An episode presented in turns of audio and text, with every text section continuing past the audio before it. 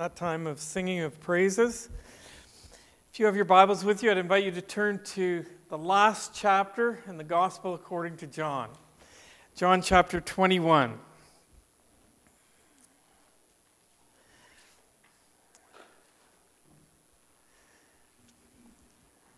Let's pray before we begin. Father, as we come to your word now, May the words of my mouth offer an accurate explanation of your words. Help us to eliminate the distractions, both internal and external. Give us ears that hear, attentive minds, and receptive hearts. Teach us, we pray. In Jesus' name we ask. Amen. Do you know what a pyromaniac is? My dictionary defines it as a person with an uncontrollable desire to set things on fire. Well, I think there's a little bit of pyromania in all of us. How many of us do not love to sit and stare into the flames of a, of a campfire. Flames licking at the logs, hungry to devour them. Sparks leaping for freedom above the flames. A pillar of smoke reaches upward into the starlit nighttime sky. Popping and crackling are music to our ears. We're mesmerized by the fire. Our minds begin to unwind. Our muscles begin to relax, soothed by the warmth of the fire. Someone picks up a long stick and begins to poke at the red hot coals. There are long periods of silence, but nobody seems to mind.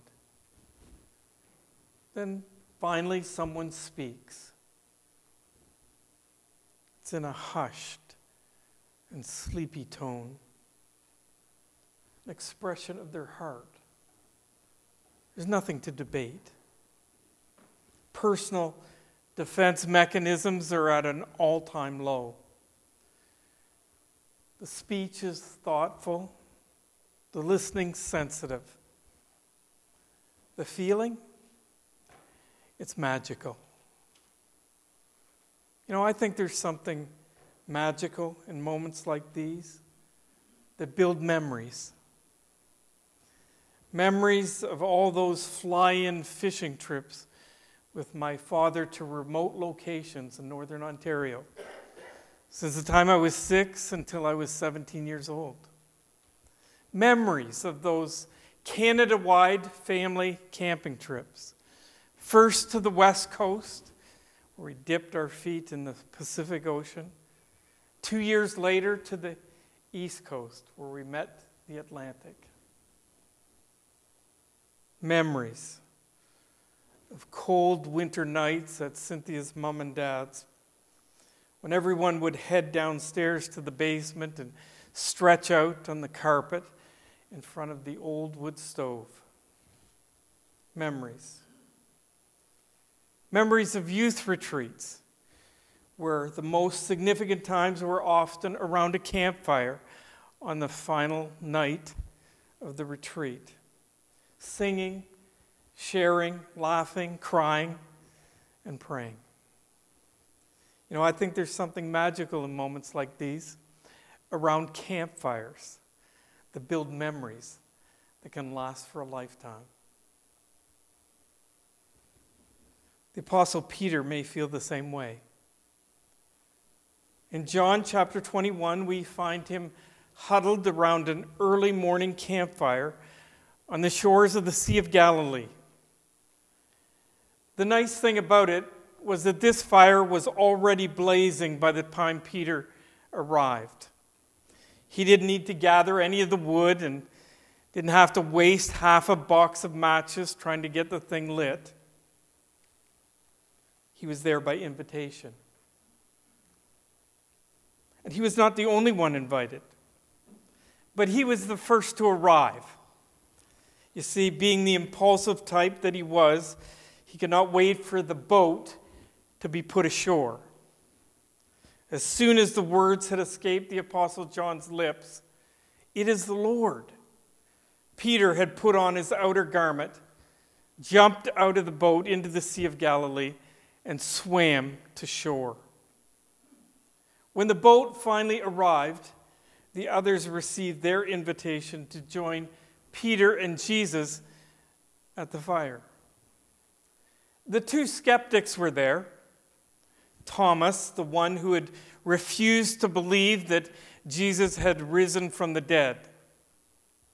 Unless I see his hands, in his hands, the imprint of the nails, and put my finger into the place of the nails, and put my hand into his side, I will not believe. John chapter 20, verse 25. And Nathanael, too, the one who had let it slip when he was being introduced to Jesus, that he had a hard time accepting the credibility of anyone who came from Nazareth. Can any good thing come out of Nazareth? John chapter 1, verse 46. The dynamic duo, they were present too, James and John, the ones that Jesus had nicknamed the, th- the sons of thunder in Mark chapter 3, verse 17. There were a couple of other nameless disciples who had repented and become disciples of Jesus as well. All six of them had slipped out into the night following Peter's I'm going fishing announcement. They just couldn't resist the pull of the sea. And now, as they reached the shore, these hungry fishermen must have noticed the fresh fish and fresh bread cooking over those red hot coals. In fact, as they approached the shore, the aroma of that fresh cooking would have drifted out over the water to welcome them. No one dared to ask any silly questions like where Jesus had come up with the supplies.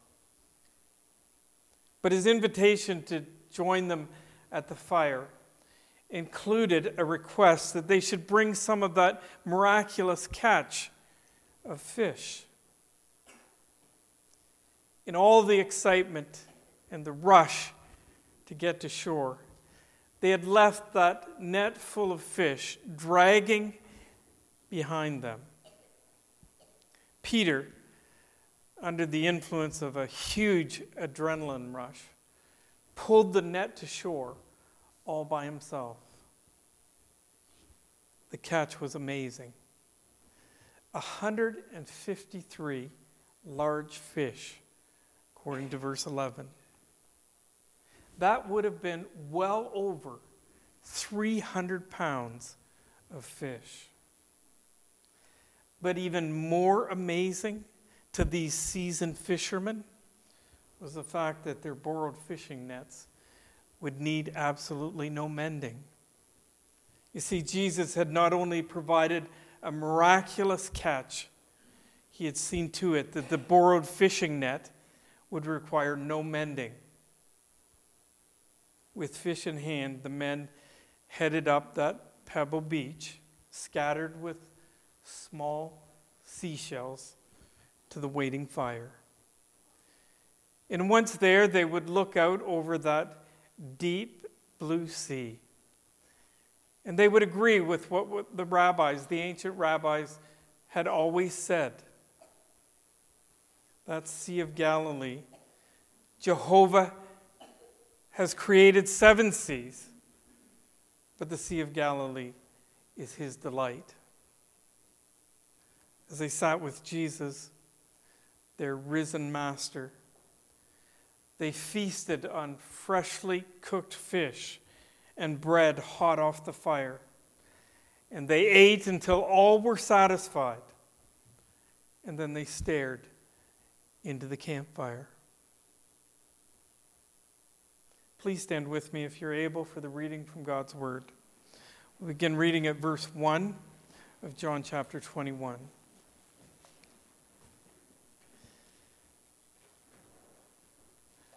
After these things, Jesus manifests himself again to his disciples at the Sea of Tiberias, or the Sea of Galilee.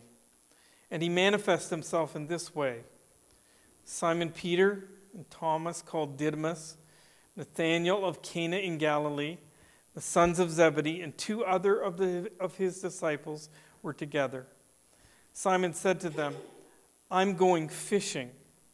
They said to him, we will also come with you. They went out and got into the boat, and that night they caught nothing. But when the day was now breaking, Jesus stood on the beach. Yet the disciples did not know that it was Jesus. So Jesus said to them, Children, you do not have any fish, do you? They answered him, no. And he said to them, Cast the net on the right hand side of the boat, and you will find a catch. So they cast, and then they were not able to haul it in because of the great number of fish. Therefore, that disciple whom Jesus loved said to Peter, It is the Lord. So when Simon Peter heard that it was the Lord, he put, his outer, put on his outer garment he put his outer garment on, for he was stripped for work, and threw himself into the sea. But the other disciples came in, a, in the boat, in the little boat, for they were not far from the land, but about 100 yards away, dragging the net full of fish. So when they got out on land, they saw a charcoal fire already laid and fish placed on it and bread. Jesus said to them, Bring some of the fish which you have now caught. Simon Peter went up and drew the net to land full of large fish, a 153. And although there were so many, the net was not torn. Jesus said to them, Come and have breakfast. None of the disciples ventured to question him, Who are you? knowing that it was the Lord. Jesus came and took the bread and gave it to them, the fish likewise. This is now the third time that Jesus was manifest to his disciples after he was raised from the dead. This is the word of the Lord. You may be seated.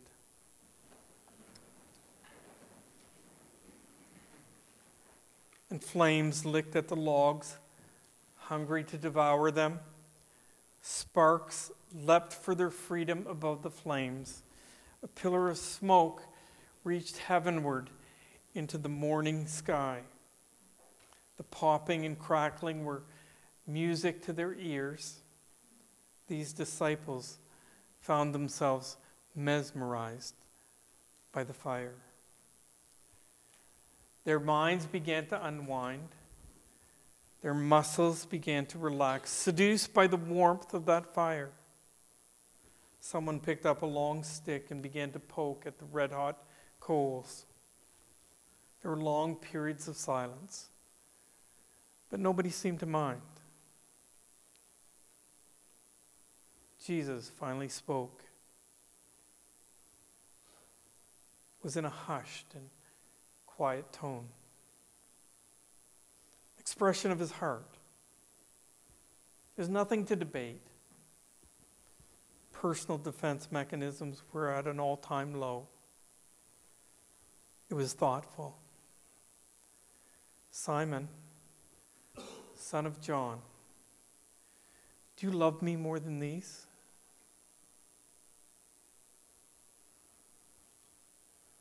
Jesus continued to stare into the fire.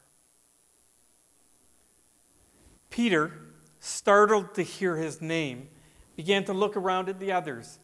A silly grin began to form on the corners of his mouth. After all, Wasn't he the one who had just jumped into the Sea of Galilee so that he would be the first to get to Jesus? He goes to answer, but then hesitates as other possibilities begin to flood into his mind. Peter wonder? or is he referring to this most recent fishing expedition that I initiated just last night? Do I love him more than fishing? Is that what he's talking about? That can't be it.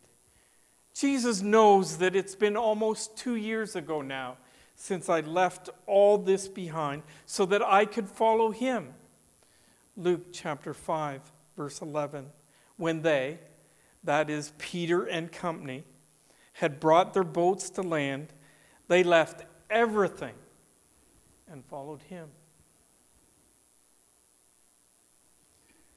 Or is he referring to my relationship with these other guys sitting here around the fire? Now, I admit, these are great guys. And we've been through a lot together in the last two, two and a half years. Good times and difficult, challenging times. But come on. Oh, I know what he means. He means, do I love him more than these guys love him? That's what he's getting at.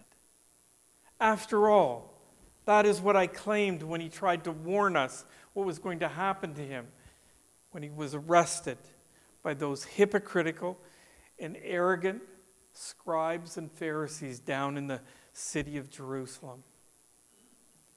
Matthew chapter 26, verse 31 to 35.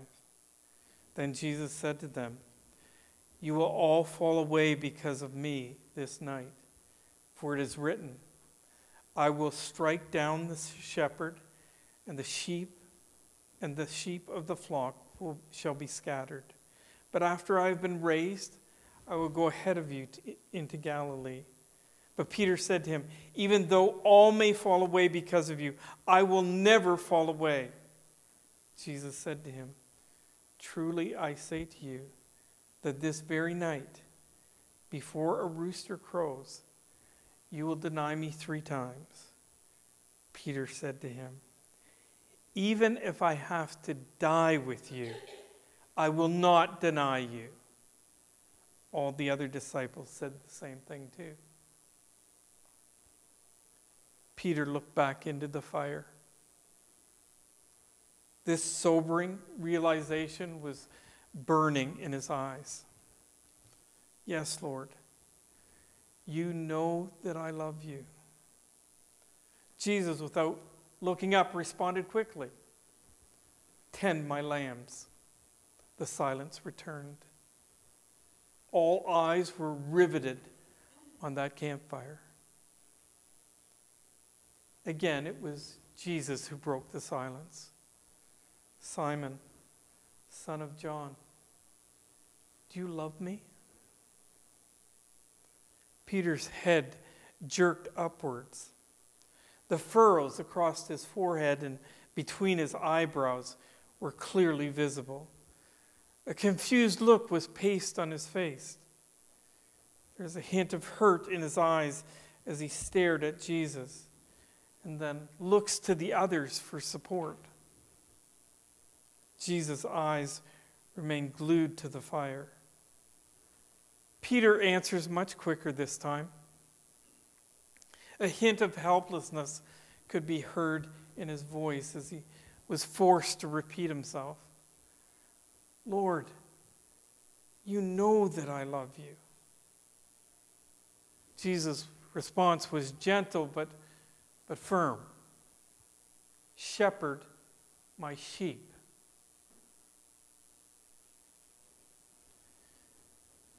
The other men sprawled out around the fire, shifted their, wheat, their weight, beginning to feel uneasy. The silence returns. But the six spectators are feeling increasingly uncomfortable with the direction that this interaction is taking. With heads down, they kind of share glances at one another in nonverbal communication. But before anyone can leave, get up to leave, or say something that breaks the mounting tension, Jesus speaks again Simon, son of John, do you love me? His words cut like a bullet, tearing through Peter's chest, penetrating his heart, and leaving a gaping hole. Tears flood into his eyes. Peter lifts his head slowly and with pleading eyes looked toward Jesus. The one that he had identified with, You are the Christ, the Son of the living God. Matthew chapter 16, verse 16. This time, Jesus is looking directly at Peter. And through tears, Peter finds Jesus' eyes. They're not harsh and condemning, but filled with compassion and grace. Peter's mind races back to another campfire. A campfire in the high priest's courtyard. That night was pitch black. The air was filled with hate, all kinds of evil. And then, before the rooster had crowed to announce the dawning of a new day, Jesus denied his Lord. Not once, not twice, but three times. John chapter 18 reads Now the slaves and the officers were standing there, having made a charcoal fire, for it was cold, and they were warming themselves. And Peter was also with them, standing and warming himself. So they said to him, You are not also one of his disciples, are you? He denied it and said, I am not. One of the slaves of the high priest, being a relative, relative of the one whose ear Peter had cut off, said, Did I not see you in the garden with him? Peter then denied it again for the third time, and immediately the, roast, the rooster crowed. Back on the shores of the Sea of Galilee, Peter's voice quivers with emotion and cracks. Lord, you know all things. You know that I love you. And Jesus affirmed Peter by saying, Tend my sheep.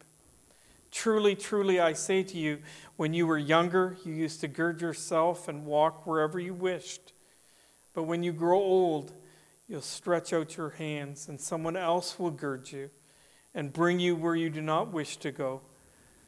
Peter, follow me.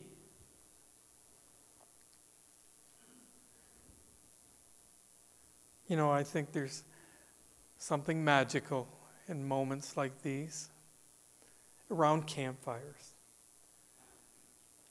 that build memories, memories that can last for a lifetime. Peter had built a memory that night in the high priest's courtyard that could have paralyzed him for the rest of his life.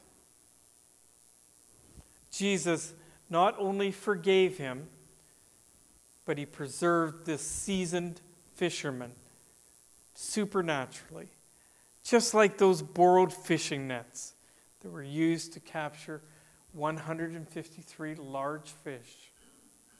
Jesus not only forgave him, but he restored him.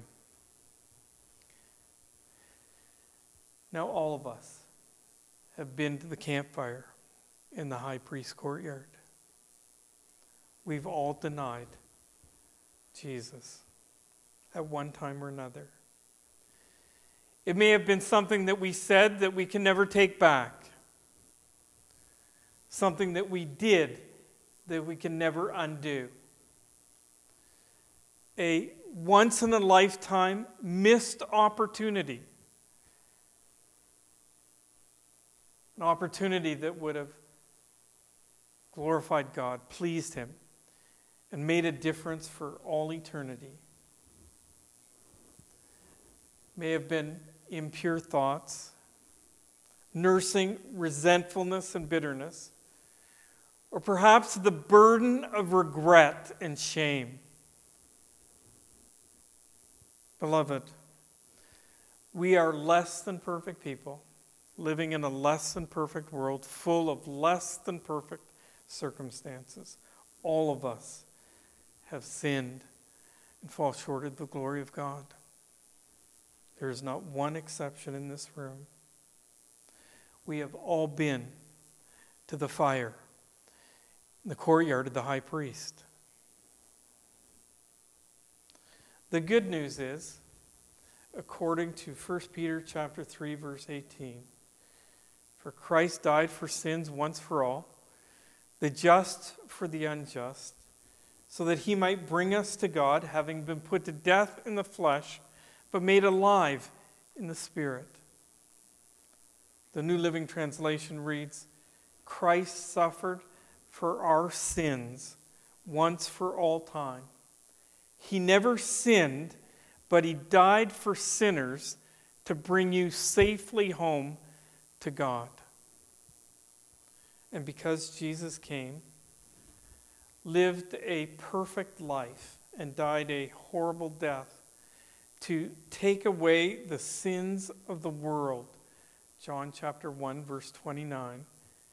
Doesn't matter what you've done, where you're coming from, or where you think you may be going. If we confess our sins, He is faithful and just to forgive us our sins and cleanse us from all unrighteousness. Father, I am a sinner. Please forgive me for fill in the blank. And you may need to confess some specific sins that come to your mind. Thank you, Jesus, for willingly giving up your life as a ransom for my sin. Help me to begin to live my life in a way that will please you and glorify my Father. And then come to the fire on the sea shore of the Sea of Galilee. Do not let the sins of your past paralyze you for the rest of your life. Accept God's forgiveness and Jesus' invitation Come to me, all who are weary and heavy laden, and I will give you rest. Take my yoke upon you and learn from me, for I am gentle and humble in heart, and you will find rest for your soul. For my yoke is easy and my burden is light. Allow him to restore you as he did Peter, who, by the way, went on to become one of the most significant contributors to the establishment of the New Testament church on planet Earth. Turn with me for a moment to Philippians chapter 2. Dan read a section there earlier. Philippians chapter 2.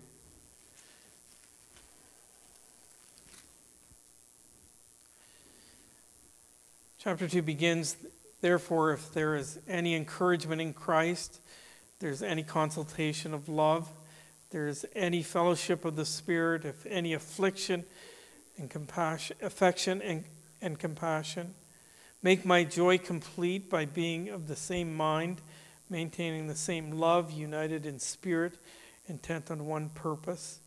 Do nothing from selfish, selfishness or empty conceit, but with humility of mind regard one another as more important than yourselves.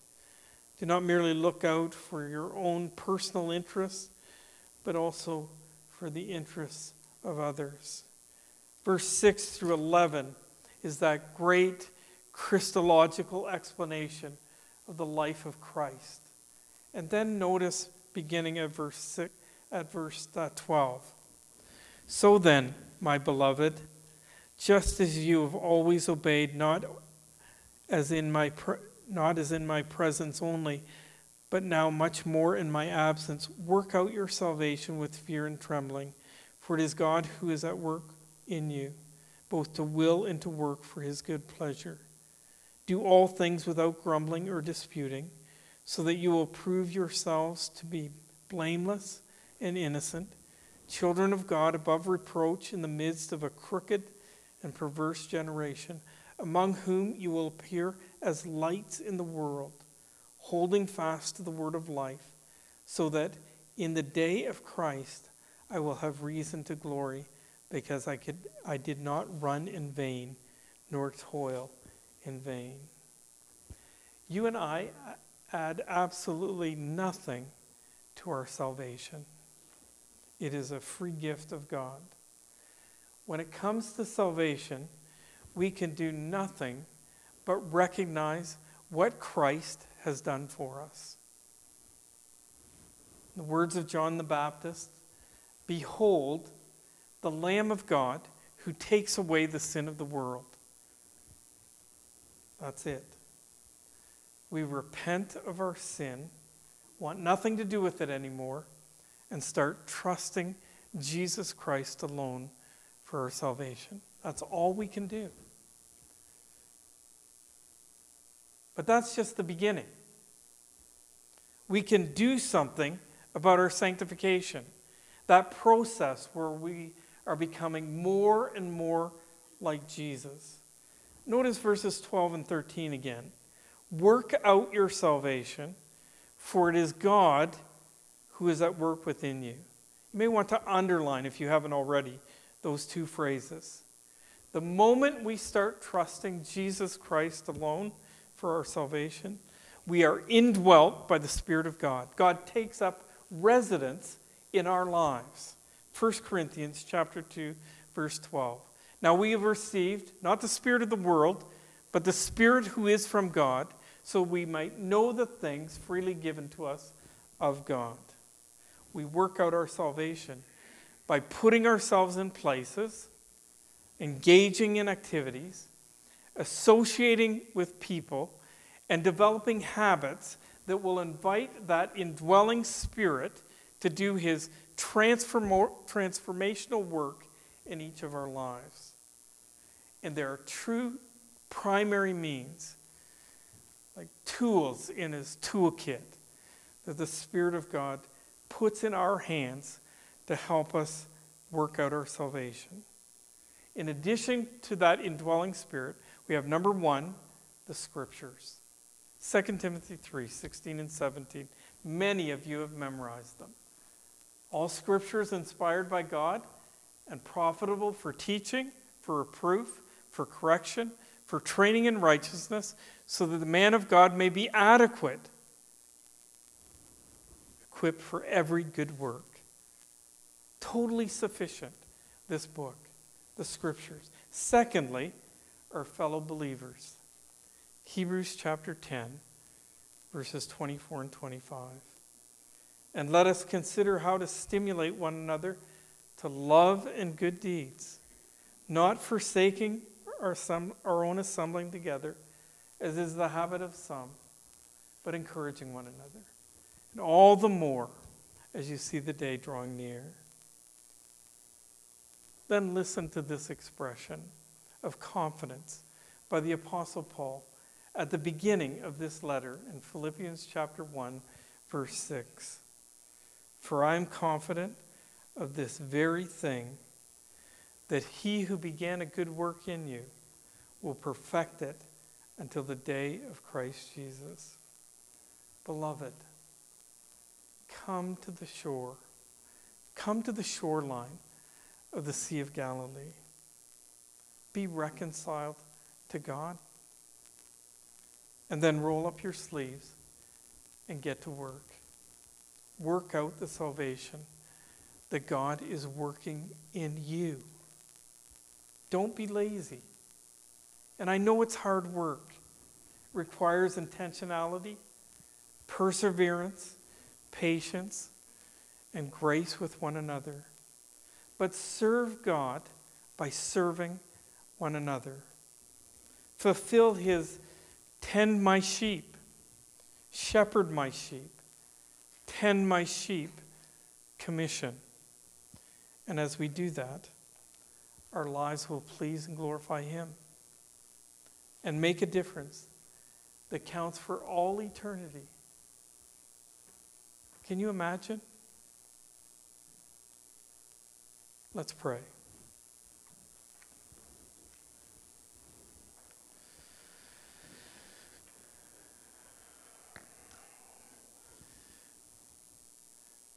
Father, it's quite a, a, vivid scene. We've all sat around campfires at one time in our lives.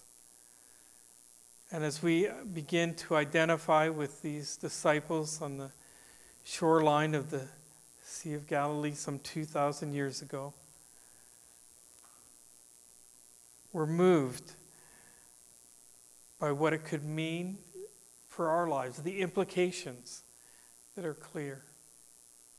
We all need to be restored. We pray that we would accept the forgiveness that you've made possible in Jesus Christ, that would repent of our sins, ask for forgiveness, and experience your forgiveness and be reconciled with you, and then leave those things behind us so that we can be restored and by the power of your Spirit accomplish the things that you've prepared for each one of us to do, and then collectively as a local assembly of believers. We're so thankful for the gift of salvation and the possibilities that sanctification provide us. Thank you for Jesus and for this story specifically. We commit ourselves to you afresh this morning. In Jesus' name we pray. Amen.